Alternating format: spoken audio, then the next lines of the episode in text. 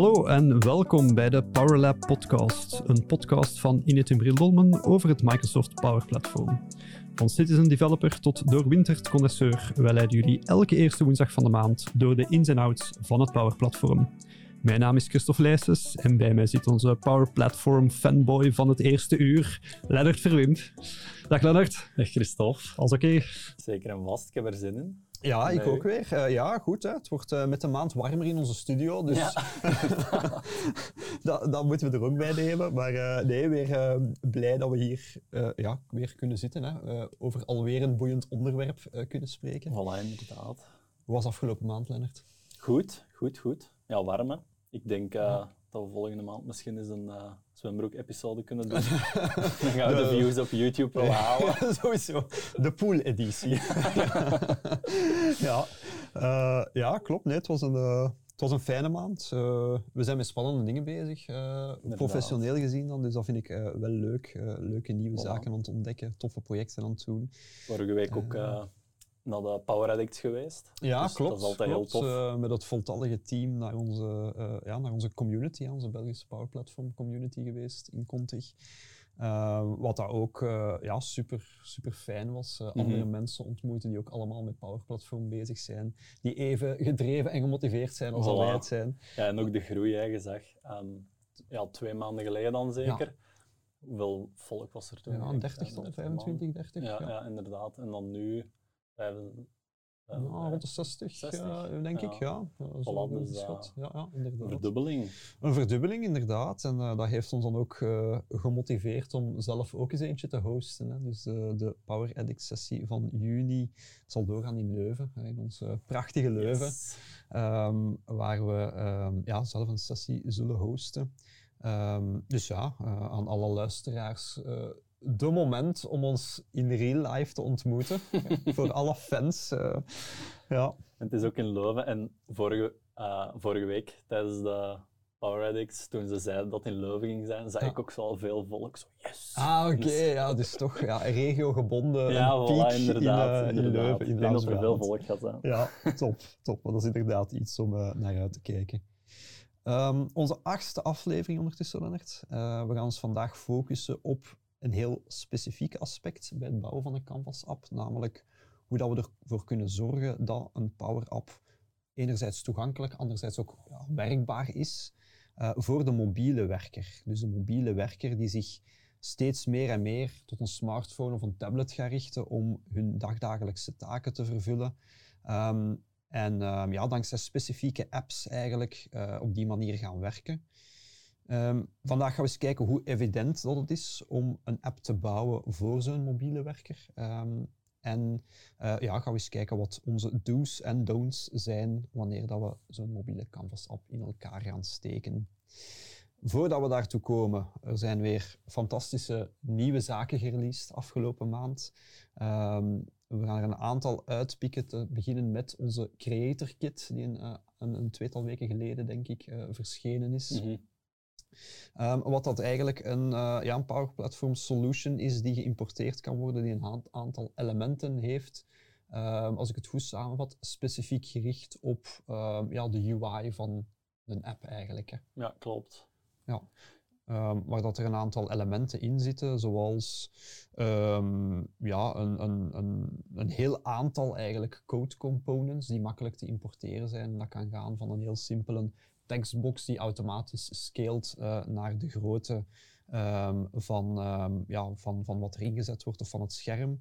Um, tot ja, hele nuttige zaken zoals navigatiestructuren, uh, een breadcrumb bijvoorbeeld, uh, een collapsible navigatie. ik heb er een, een, een spinner-icoontje, een loading-icoontje mm. in gezien.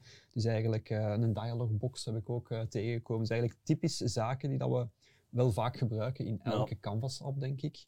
Uh, maar die dan nu een, een, specifieke structuur heeft die gebaseerd is op uh, het uh, Fluent UI framework. Dus alles ziet er eigenlijk mooi op dezelfde manier uit en is heel makkelijk te importeren. Hè. Ja, voilà, inderdaad. En ik denk dat dat zo wat, zo wat ding is. Hè. Dus dat, dat, dat zijn zaken of componenten die je toch ja, bijna in elke app gaat ja. gebruiken. Um, en normaal gezien zou je er elke keer ja, laten we zeggen, 10 minuutjes mee bezig zijn om het op te bouwen of zo. Wat op zich niet gigantisch veel is. maar dan is er de kans dat er in elke app anders uitziet, wat dat ook niet zo mooi is als je ja. binnen eenzelfde organisatie verschillende Power Apps hebt. Dus je kunt eigenlijk heel snel die zaken gaan toevoegen. Ehm, plus ook, ja, het ziet er overal dan hetzelfde uit. Ja. Ehm, en ja, ze zijn ook wel meer advanced dan dat je ze zelf zou bouwen. Allee, of, of dat je ze zelf met de out-of-the-box componentjes eigenlijk zou gaan samenklikken. Ja, dus ja, ik denk zeker wel dat dat een goede toevoeging is. Ehm, en er zit ook een basic team editor in, Mhm. waarmee dat we dan eigenlijk de kleurtjes en zo kunnen gaan aanpassen. Ja, ja inderdaad. Eh, het toffe aan de componenten is ook, ze kunnen geïmporteerd worden. Ehm, en dan zijn er eigenlijk een heel aantal properties die gedefinieerd kunnen worden. Dus net zoals ja, de, de componenten die we al kennen die in Power Apps zitten, ehm, kunnen die ook heel eenvoudig eigenlijk geconfigureerd worden. Eh, wat dat inderdaad, zoals dat gezegd, normaal zijn er misschien tien minuutjes mee bezig, maar nu is het echt wel ehm, ja, heel eenvoudig om, eh, om ermee aan de slag te gaan.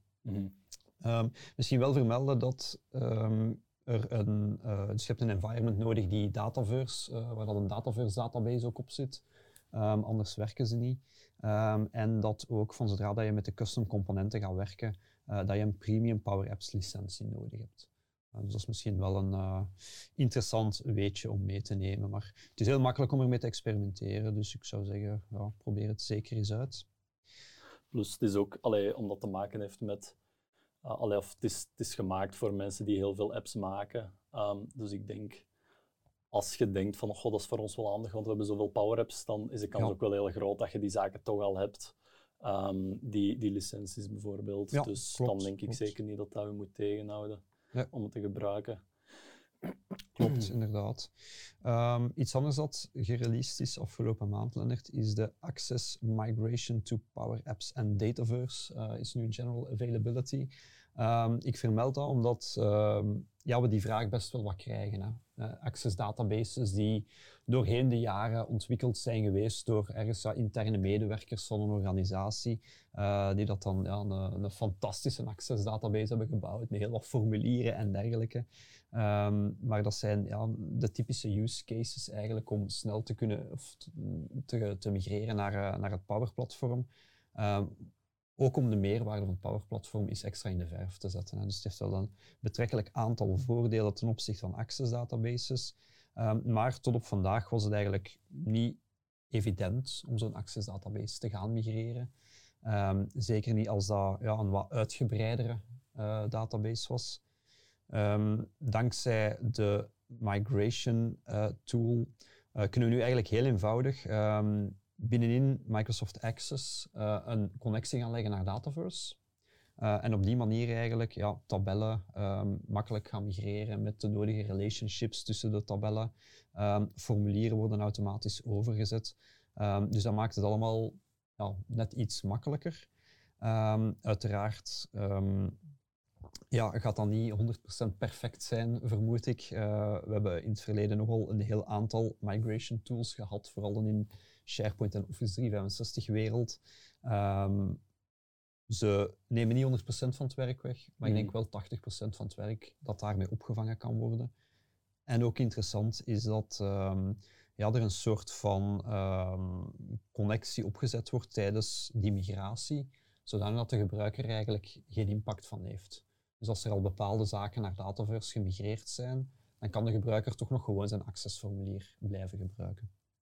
Ja, ik denk dat dat een hele belangrijke is inderdaad. hè, Dat je, dat, of dat een eindgebruiker er geen, eh, geen nadelen van ondervindt. Ja. Dat je niet op in het weekend of zo elke keer die migratie gaat moeten doen. Je kunt het eigenlijk gewoon ja, opzetten en Ja, je kunt je zaken gewoon blijven gebruiken zoals je het daarvoor ook deed.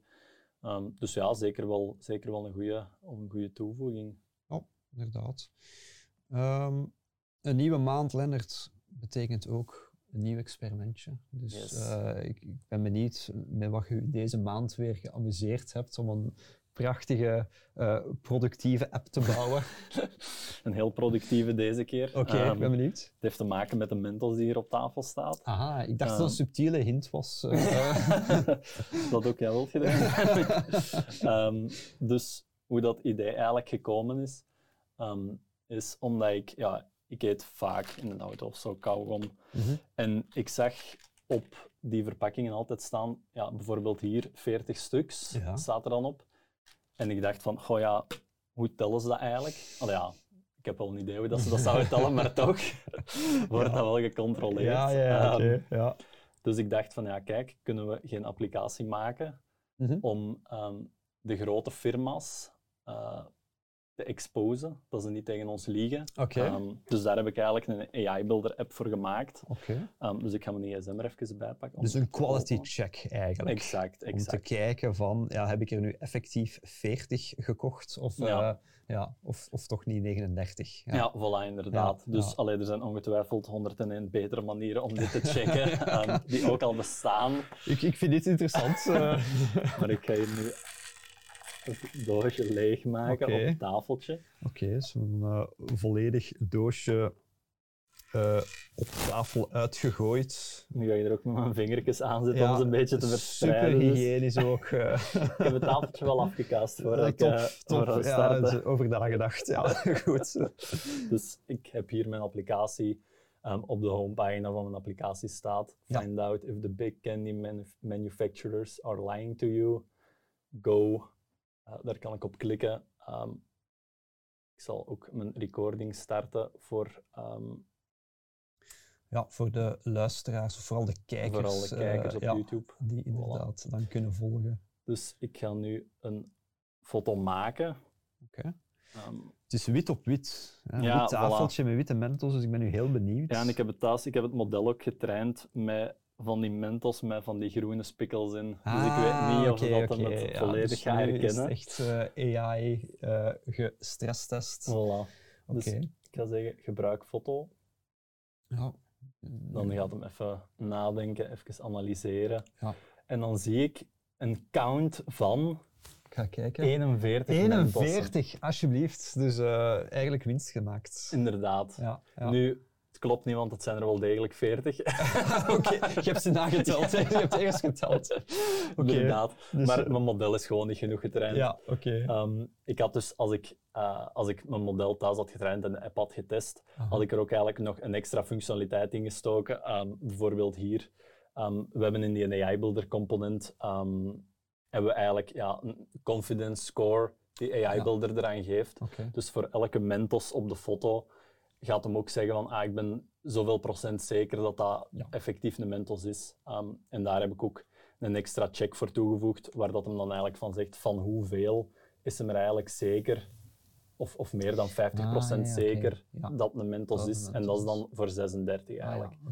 Ehm, nu, voordat we begonnen opnemen, heb ik ook Mhm. een test gedaan. En toen deden we het eigenlijk heel goed. Ehm, maar toen was de belichting ook een beetje anders misschien. Ah, ja, ja. ja, er zit Ah. veel schaduw op. eh, Ja, voilà, inderdaad, Ja, ja. inderdaad. Dus er is nog werk aan mijn model. Ja, of Maar, aan de eh, belichting. Of aan de belichting, ja, voilà, inderdaad, inderdaad. Ja.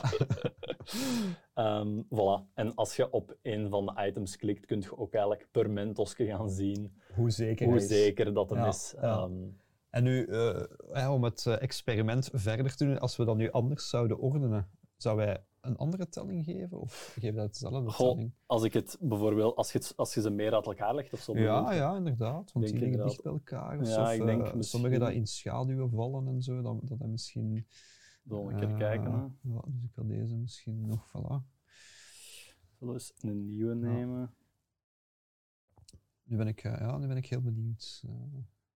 Voilà, we geven hem nog een kans. ja. Tellen, Terug aan het analyseren. ja.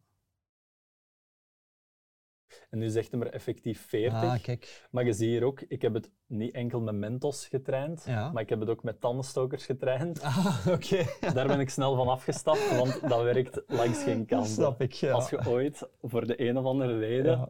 tandenstokers wilt gaan tellen, niet AI-beelder Ja, gebruiken. Quality controle op tandenstokers doen we niet. Voilà. Maar dus, nu heeft hem wel degelijk 40 eh Mentossen herkend. Oké. Ehm, dus voilà, die app kan in productie, denk ik. Hè? Sowieso, ja. ik, eh, ik zie ook mogelijkheden om daar Power BI-rapportjes aan te koppelen. Inderdaad, Dus eh, om ja, de foutmarge in Mentos eh, aan te tonen.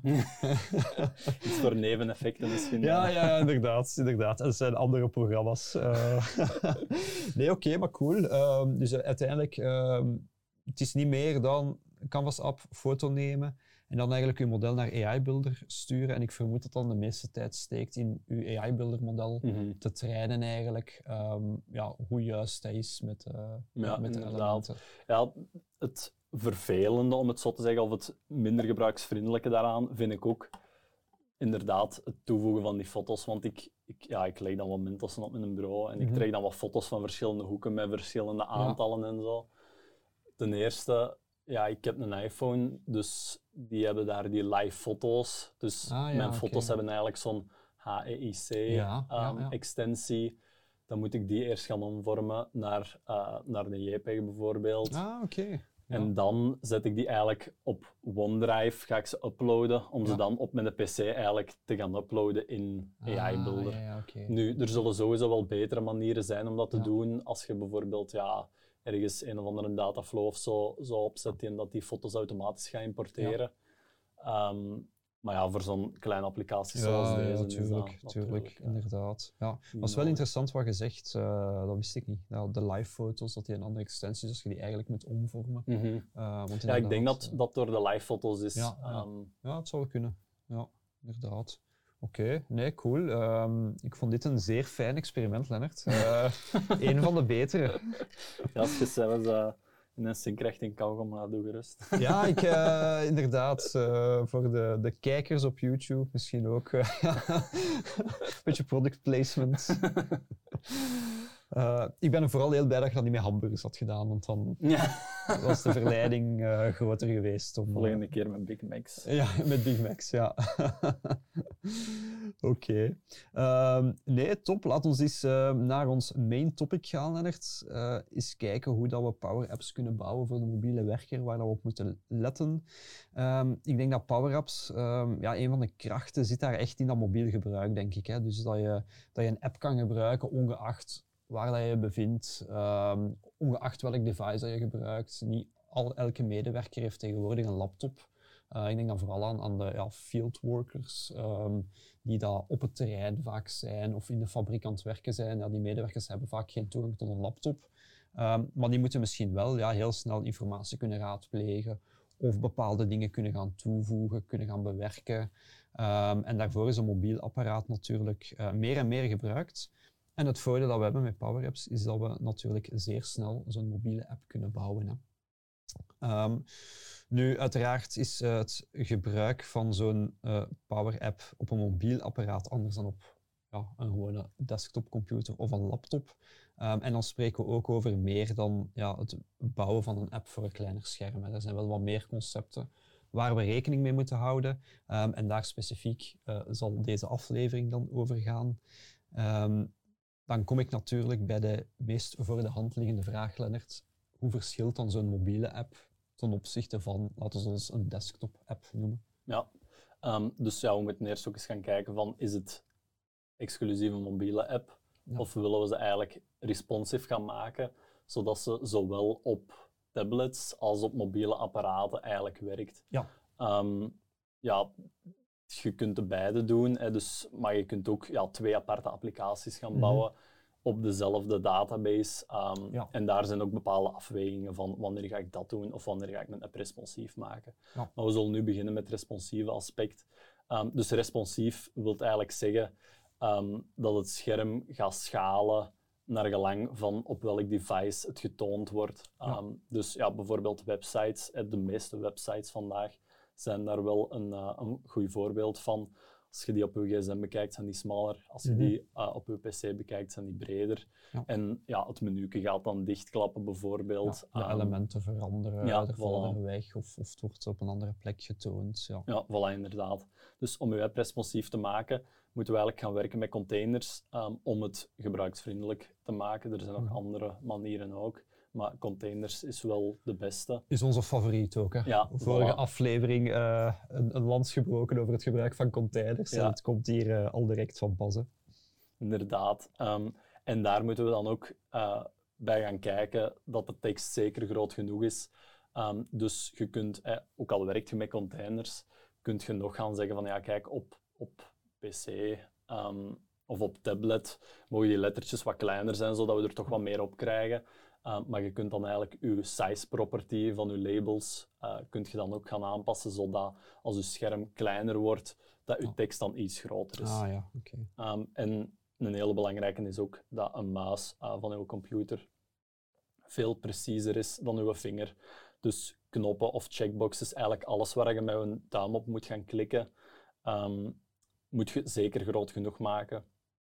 En ik heb daar eens um, een, ja, een beetje research naar gedaan. Mm -hmm. En dat zou 42 tot 72 pixels, uh, okay. zou zo wat de vuistregel zijn. Ja, ja. Um, om klikbare items uh, van grootte te geven. Ah ja, oké. Okay. Dus ook uh, niet enkel knoppen, dan maar ook icoontjes bijvoorbeeld, ja, vaak exact, gebruikt worden. inderdaad. Ook ja, zorgen dat we dan niet onder de 42 pixels, omdat Mhm. het anders ja, wel heel uh, ja, precieze drukactie vereist om, om het aan te klikken. Ja. Ja, bijvoorbeeld ook inderdaad als je een grote knop hebt van onderaan je pagina om, om een formulier te bevestigen bijvoorbeeld. Mhm.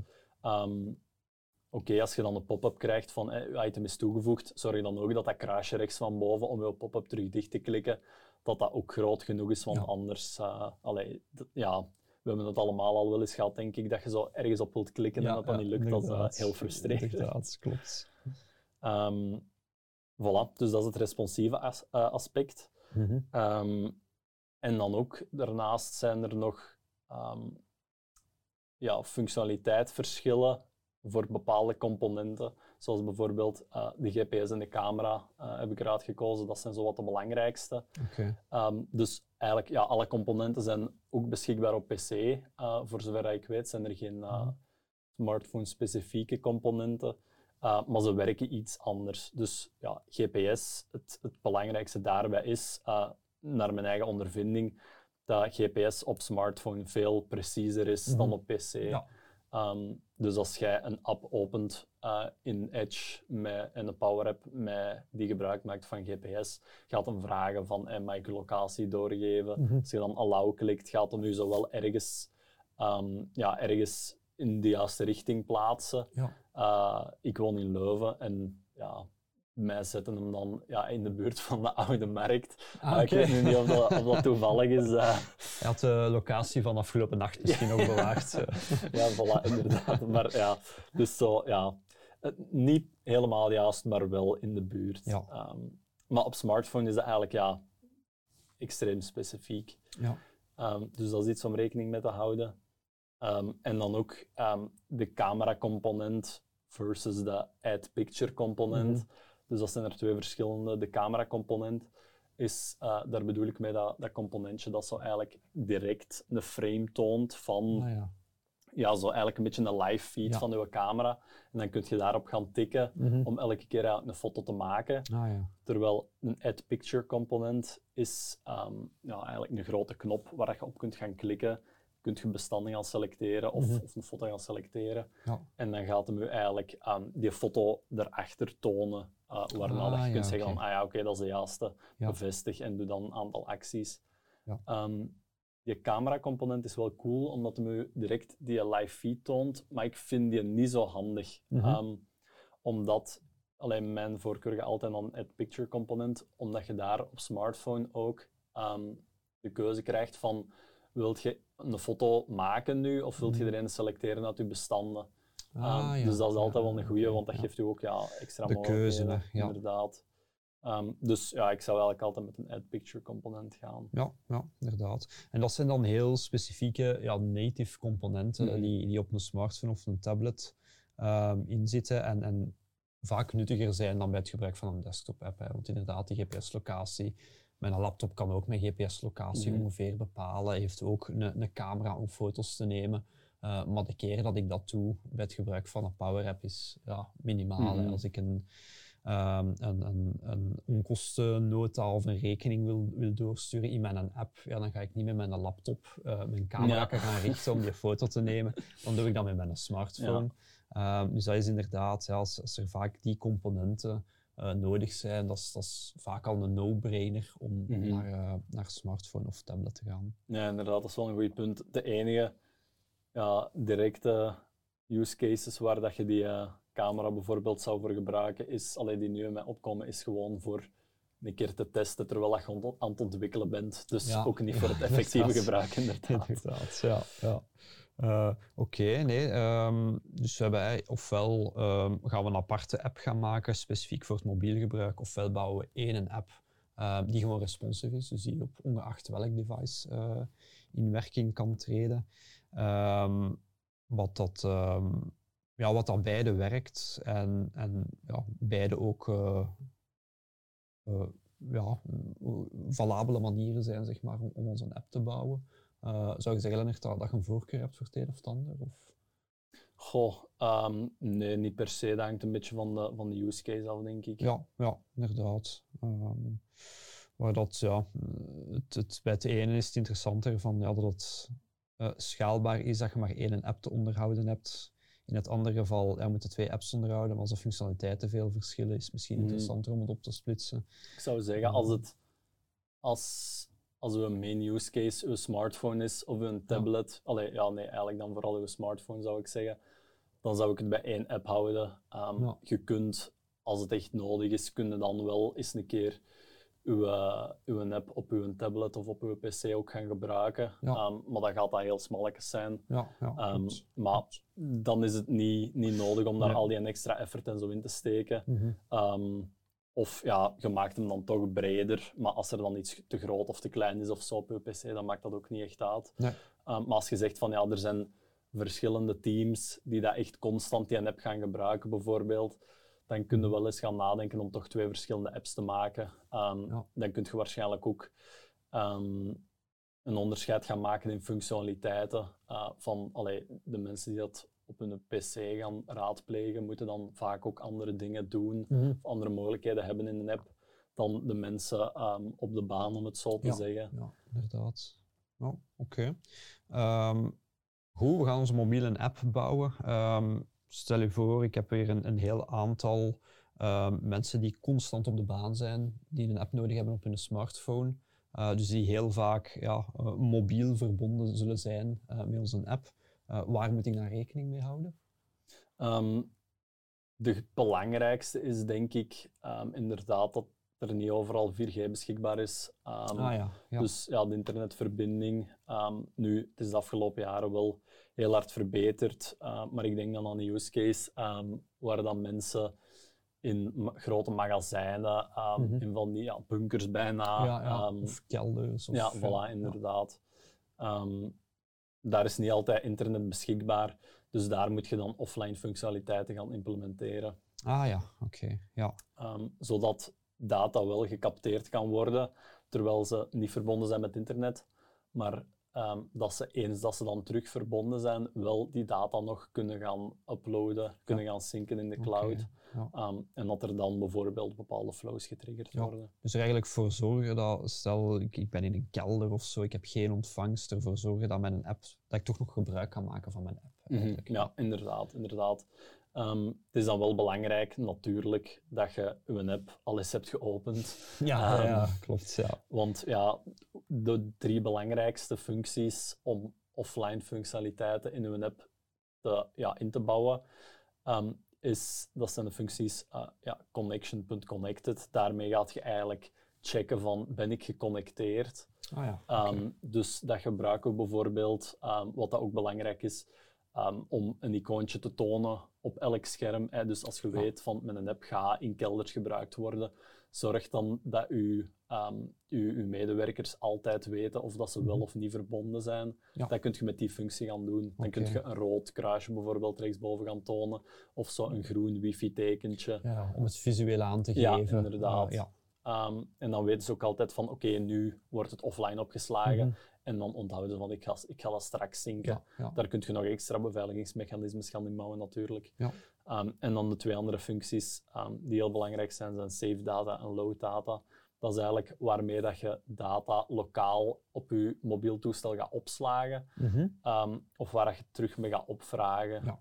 En vanaf daar kun je het dan naar de cloud gaan pushen. Ah ja, oké. En vandaar dat je daarnet zei, het is belangrijk dat ze het al eens geopend hebben, want dan gaat het eigenlijk de data gaan inladen. Mhm. Gaat die lokaal gaan cachen dan, mag ik het zo omschrijven? Ja, ja, Ja. inderdaad. Ja. Ja. Hij gaat dat opslagen. Ehm, ik weet nu niet hoe dat technisch precies zit, maar eh, volgens hoe dat ik het begrijp, wordt het gewoon opgeslagen onder het geheugen van Power Apps. Ah ja, oké. Ehm, en is dat daar dan een stukje van. Ja, ja. Ehm, nu natuurlijk voor een paar formuliertjes en zo Mhm. is dat goed. eh, maar ja, grote bestanden of, of ehm, ja, formulieren met, met honderden eh, Ja. kolommen of, of honderden items voor een formulier bijvoorbeeld, moet je daar niet mee gaan opslagen. Hè. Ja. Het is wel de bedoeling voor Power Apps dat je toch regelmatig terug die connectie hebt met het internet. ja. Ehm, Plus ook ehm, om dan nog eens terug te grijpen naar de componenten van er straks, de add picture component.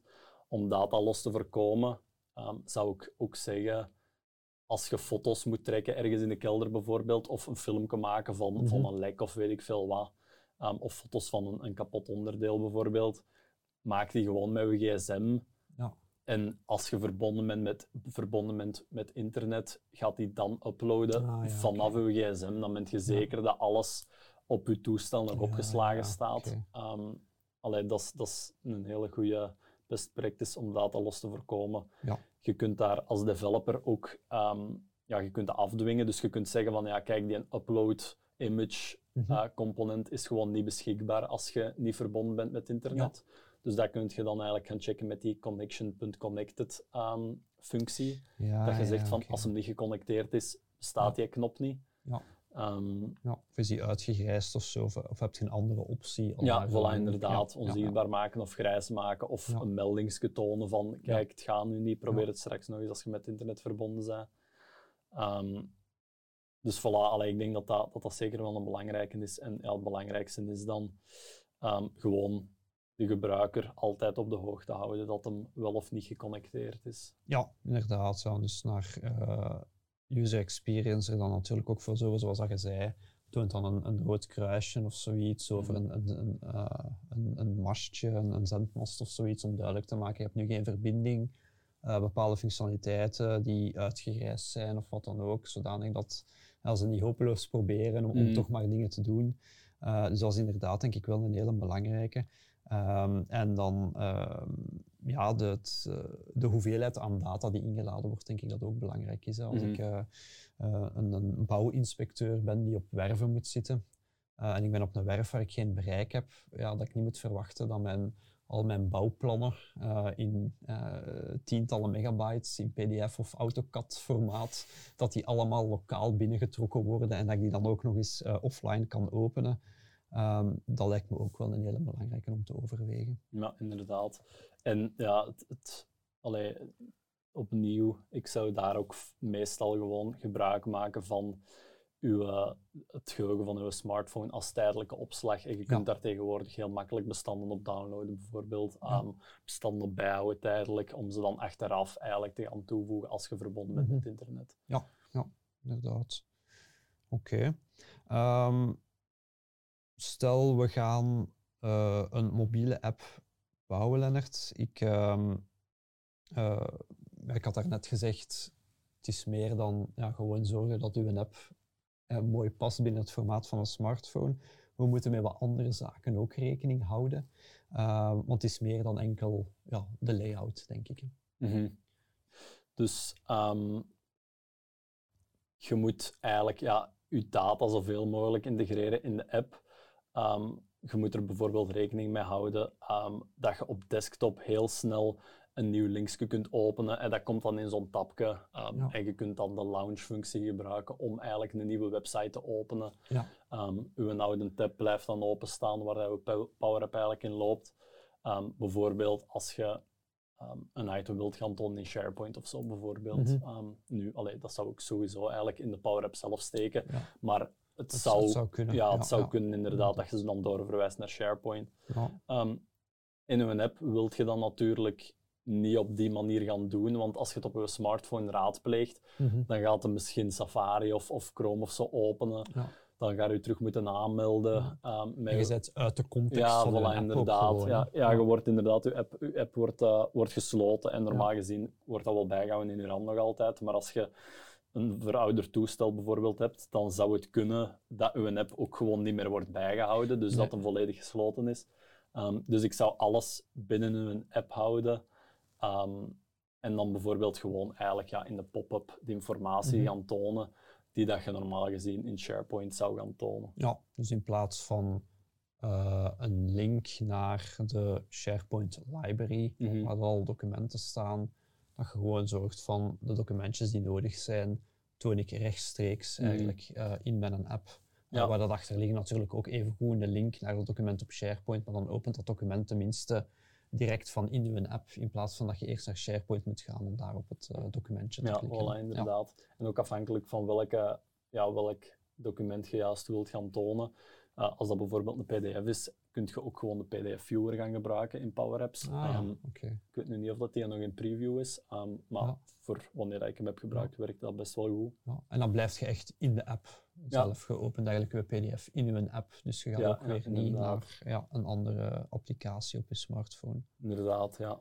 En ehm, een andere belangrijke is dat je moet rekening houden met de verschillende devices die dat medewerkers kunnen hebben. Mhm. Bijvoorbeeld zo'n project gedaan ehm, waar dat ik uh, de Power App voor had gebouwd. En ja, Power Apps is op zich downloadbaar op zo goed als alle devices, denk ik, die dat ehm, Ja. de meer recente besturingssystemen kunnen downloaden van iOS en Android. Ja. Ehm, maar dat wil natuurlijk nog niet zeggen dat als je hele grote of zware applicaties bouwt, dat dat device dat heel performant kan gaan runnen. Ah ja, oké. Ja. Dus als jij een app gaat maken eh, voor een bedrijf en vaak geven ze hun werknemers, eh, kopen ze zo 100 toestellen aan en geven ze hun werknemers die toestellen, zorgt zeker dat je een keer test of dat je ook zo'n toestel hebt om dat op te testen allemaal. Dan ben je zeker van oké, deze app werkt goed op dit toestel. Ja. Ehm, en dan komt je achteraf niet voor, voor verrassingen te staan. En dat is de meest ideale situatie. Alle onze gebruikers gebruiken allemaal een iPhone zoveel of Mhm. een Samsung zoveel. Mhm. Uh, want dan kunnen we het inderdaad exact gaan testen op een testtoestel, weten ze exact hoe dat reageert.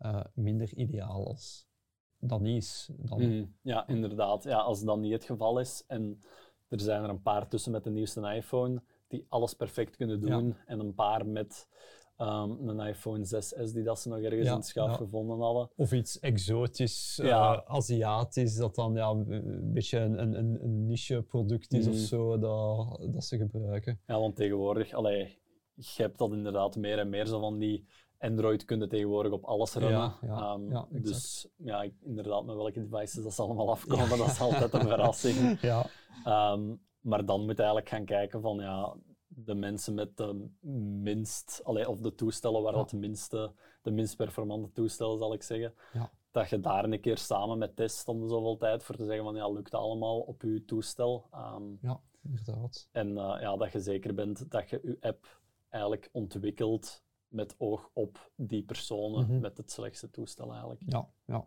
inderdaad. Ehm, dan ehm, ja, een ander aspect wat interessant is, denk ik, waar we het daarnet al besproken, is data als het gaat om enerzijds documenten.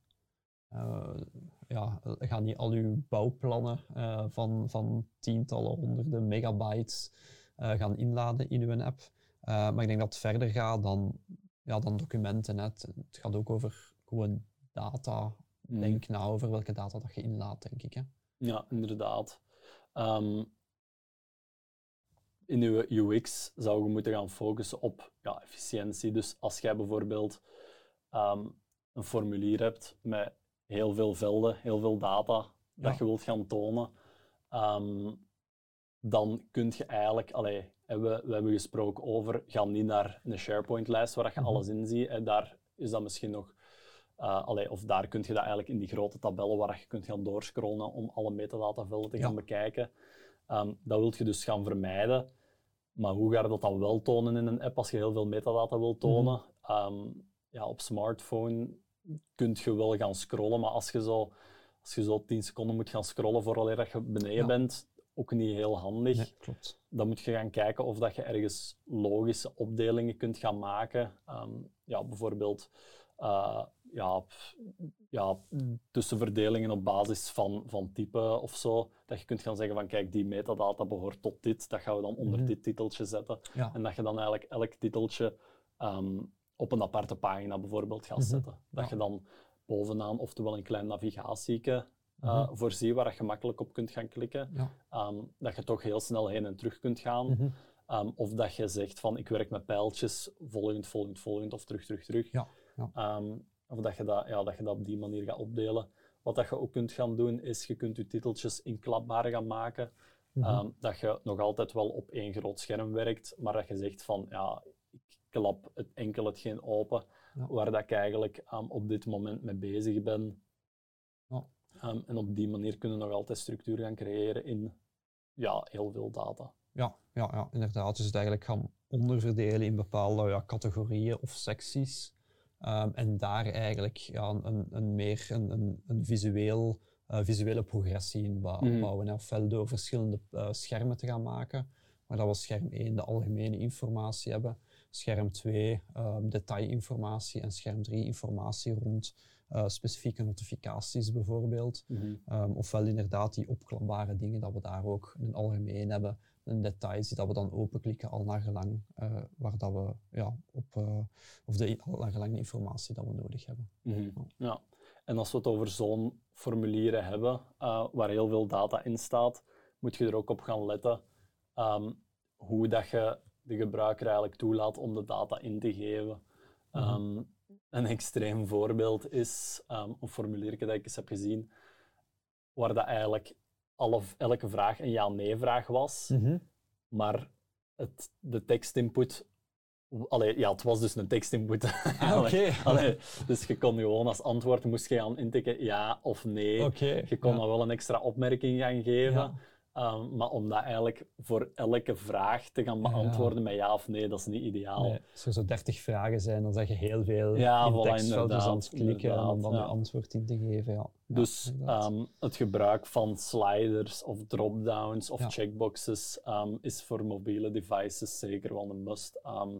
En om terug te komen op die opmerkingen, dan zou je bijvoorbeeld kunnen gaan zeggen, in plaats van voor elke vraag een tekstinput te Mhm. voorzien, waar dat je een opmerking kunt gaan zetten, kunt je eigenlijk op het einde van een reeks vragen, bijvoorbeeld die categorieën waar dat we het er straks over Ja. hadden, dat je zegt van kijk, deze vragen hoorden nu bij elkaar, Mhm. heb je hierover een opmerking of ergens helemaal op het einde van je vragenlijst, dat Ja. je daar opmerkingen toelaat en dat je dan eventueel met verwijzingen gaat werken naar je vragen. Ja. Ehm. Dat je de gebruiker een overzichtsschnofsel daarvan geeft. Ik denk dat dat ook gewoon het meest tijdrovende is. eh wat dat je gewoon niet graag doet met een smartphone, is heel veel tekstvelden invullen. Mhm. Dus inderdaad, wat dat je kunt opvangen met eh, klikken op, op een, een checkboxje of op een, een toggle of een slider of, of een icoontje eh, met een happy face of een sad face, Mhm. eh, dat dat gewoon veel aangenamer is. Als je tekstvelden hebt, zorg dat ze zoveel mogelijk beperkt zijn, denk ik. Wat dat je al kunt invullen, vul dat gewoon in. Een klassieker is dan de naam van de gebruiker bijvoorbeeld Mhm. Ja, de app weet wie dat de, eh, de gebruiker is van die app, vult dan die naam en dergelijke en al in, e-mailadres. Laat de gebruiker dat niet opnieuw doen. Mhm. denk dat dat een, ja, eh, heel, eh, zorgt voor heel wat frustraties bij gebruikers. Mm, Ja, inderdaad. En je kunt ook, hè, als je met die, met die blije gezichtjes of boze gezichtjes gaat werken, kun je ook zeggen, ja, als het blijft neutraal is, dan is het oké, ga maar naar de volgende vraag. Als het toch echt boos is, dan Ja. kun je bijvoorbeeld een tekstveldje met commentaar tevoorschijn laten komen, Ja, omdat ze daar misschien dan toch wel feedback willen geven, of dat jij feedback wilt krijgen. Ja, klopt, klopt, inderdaad. Ehm, ja, een beetje daaraan gelinkt en, en ehm, ja, is eigenlijk het, het eh, dat is een concept van het eh, ja, mobiele eh, of het webdesign eigenlijk. Ehm, responsive webdesign is om, om eerst te gaan ontwikkelen eh, of, of met de gedachte te gaan ontwikkelen van ik open een app op een smartphone. En ik denk dat je dan veel van die zaken ook wel vermijdt. Ehm, als je een, een mooi groot formulier hebt met heel wat velden dat je invult op een desktop, eh, ja, dat is, dat is- als je dat daarna gaat omzetten naar een smartphone, ehm, ja, dan maakt het heel moeilijk. Of je zit in die bepaalde denkpiste van oké, ik heb hier al die velden. eh, tegenover als je het andersom zou doen. En je gaat eerst ontwikkelen vanuit een mobile first eh, ideologie. Ja, dan ga je al direct rekening houden met ik hoef al die tekstvelden niet. Ik ga wat dingen zelf gaan invullen. Ik ga wat icoontjes gaan zetten. Ehm, dus heb dat altijd in het achterhoofd als je met een nieuw scherm begint. Ehm, Oké, je ziet dan mooi die desktop weergave. Ehm, maar van eerst toch eens te gaan overwegen van oké, ik ga nu, oké, die desktop weergave is mooi, maar ik ga beginnen met het responsive gegeven met die mobile. eh, die smartphone variant, mijn kleinste scherm dat ik wil ondersteunen. En ik ga eerst dat scherm bouwen. Mm. En dan, dan vanaf dat mijn scherm groter wordt, ehm, is het altijd makkelijker om dingen bij te gaan zetten dan nadien dingen te gaan wegnemen. Mhm. Ehm, dat, ja, dat, is, dat is misschien een beetje een, een andere manier van denken, ehm, maar ik vind dat in sommige omstandigheden wel makkelijker. Mhm, Ja, inderdaad. En ja, plus, eh, als je naar projectaanpak ki- eh, aanpak kijkt, je wilt ook meestal een MVP maken. Dus dan is het misschien gewoon goed om te zeggen van kijk, mobiele app is een MVP, Ja. daar zitten de core functionaliteiten in. Mhm. Ehm, dan achteraf gaan we dan toch nog wat verder de applicatie uitbouwen en gaan we er wat extra features in steken die dat op mobiel waarschijnlijk allee, of niet nodig zijn of toch niet gebruikt gaan worden, omdat Ja. ze ja, heel lastig te bedienen zijn bijvoorbeeld. Dus dan kun je ze er best gewoon uitlaten. Ja, ja, klopt, inderdaad. Ehm, Oké, ehm, we hebben daar net al even gesproken, Lennart. Dus ja, we, hebben, we hebben onze mobiele app, we hebben onze desktop app. We kunnen die twee gaan bouwen, of we kunnen ene bouwen dat responsive is, of toch weer gewoon een desktop app. Ehm, maar wanneer kies ik nu voor het een en wanneer voor het ander? Mhm. Ik zou zeggen, voor kleinere zaken, het invullen van een formuliertje, eh, wat data capteren, eh, daar kun je best een mobiele app voor eh, gebruiken. Ook voor complexere dingen of voor, voor belangrijke zaken, zoals een foto nemen of zo, Ja, is een smartphone ook, eh, ook de beste oplossing. Ja. Eh, filmpje maken of zo. Ehm, mhm, dat, is, ja, dat kun je met een mobiele eh, of, of met, met je PC veel minder ja, minder makkelijk gaan, gaan capteren. Ehm, anderzijds, je hebt nog altijd wel een tablet dat ook gebruik maakt van je, ehm, van uw PC UI, Ja, om het zo te zeggen, inderdaad. waar dat je eigenlijk ook heel makkelijk foto's en zo mee gaat kunnen Ja, pakken. ja. Ehm, dus ik zou zeggen, simpele zaken, gebruik dat op smartphone. Denk na op voorhand van hoe ga ik dat hier op zo'n klein schermpje weergeven? Mhm. Is dat gebruiksvriendelijk? Ehm, ja, gaan mensen het gebruiken? Want dingen die niet gebruiksvriendelijk zijn, gaan mensen ook veel minder gaan gebruiken, tenzij dat ze het echt moeten. Ja. Ja, klopt. Ehm, maar dan vanaf dat het wat complexer wordt, eh, grote, hoeveelheden, grote hoeveelheden data. Ehm, als je bijvoorbeeld je scherm wilt gaan opsplitsen met links een kaartje en rechts nog wat andere informatie, Mhm. ehm, dat kun je op een smartphone ook veel minder makkelijk gaan doen. Ja. Ehm, als je heel veel informatie tegelijkertijd moet gaan verwerken of moet gaan tonen aan de gebruiker, eh, dan kun je best gewoon met een desktop-applicatie Mhm. gaan. En daar is dan ook waarschijnlijk niet echt een alternatief voor op mobiel. Nee, of toch niet, niet iets dat gebruiksvriendelijk is. hè. Nee, We allemaal wel zo de mobiele sites waar dat je dan op mapjes dingen moet Mm. klikken en dan komt daar een pop-up, maar die is dan te groot voor het scherm. Dus dan, Mm, ja. ja, dat is alleen maar frustrerend. Dus inderdaad, soms is het gewoon beter van te zeggen, kijk hiervoor gaan we gewoon onze desktop-app bouwen en daar blijft het bij. Dit, Mm. dit is ja, mobiel. Eh, die, die functionaliteiten zijn niet één op één overdraagbaar. Ehm, en dan kunnen we wel een mobiele app bouwen, maar met gewoon ja, een beperktere functionaliteiten in. Mhm. Ja, inderdaad. En dan ook als je zegt van ja, kijk, we zitten met twee verschillende eh, werknemers of twee verschillende gebruikers van de app, zoals we daar straks ook zeiden. Mensen die dat constant on the road zijn met hun Mhm. applicatie en mensen die dat dan eventueel ehm achter, eh, achterliggende verwerking van de aangemaakte dingen. Ja. En dus stel, ehm, we hebben onze gemeenschapswachten-app. eh, Ja. er zijn mensen on the road die daar eh, foto's gaan trekken van eh sluikstorten of, Mhm. of gaten in de weg bijvoorbeeld. Ehm, die maken eigenlijk items aan, ehm, of ja, ticketjes aanmaken zogezegd. Mhm. Ehm, en die gaan dan verstuurd worden naar achterliggend.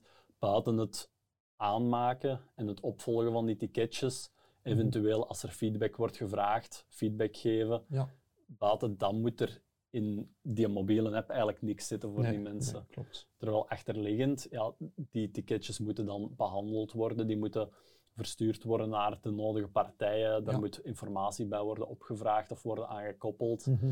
Dat zijn al complexere zaken. Ehm, daar bouwt je dan best twee verschillende applicaties voor, die dat eigenlijk inpluggen op dezelfde database. Ja, inderdaad. Dus als eh, een alternatief dat we ja, al wel eens tegenkomen, hè, waar Mhm. inderdaad onze mobiele werker heeft niet alle toeters en bellen nodig. We hebben inderdaad in het voorbeeldje van uw, van uw gemeenschapswachten, ehm, ja, die back-office mensen, die verschillende diensten binnen de gemeente, die hebben daar uitgebreide rapporteringen, uitgebreide details van wie is met welk ticket bezig, hoe wordt dat toegewezen, welke weg heeft dat afgelegd.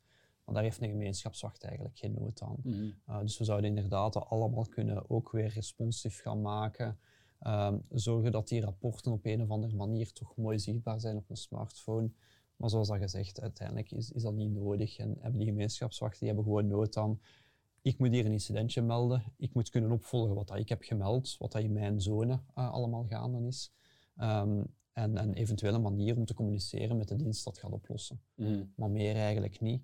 Um, en dan is het soms een interessante optie om dat inderdaad op te splitsen. Hè. Ik denk ook een belangrijke om rekening te houden is op voorhand een keer gaan kijken van hoeveel overlap gaat er zijn tussen de applicaties. Ja. Als je merkt dat er heel veel overlap is, dan bouwt je het in één app die schaalbaar is. Als je merkt van er is eigenlijk geen overlap, dan heeft het, allee, of weinig overlap, dan ja. heeft het geen nut om het eigenlijk binnen dezelfde app te bouwen. Ja, ja klopt, inderdaad. Ja.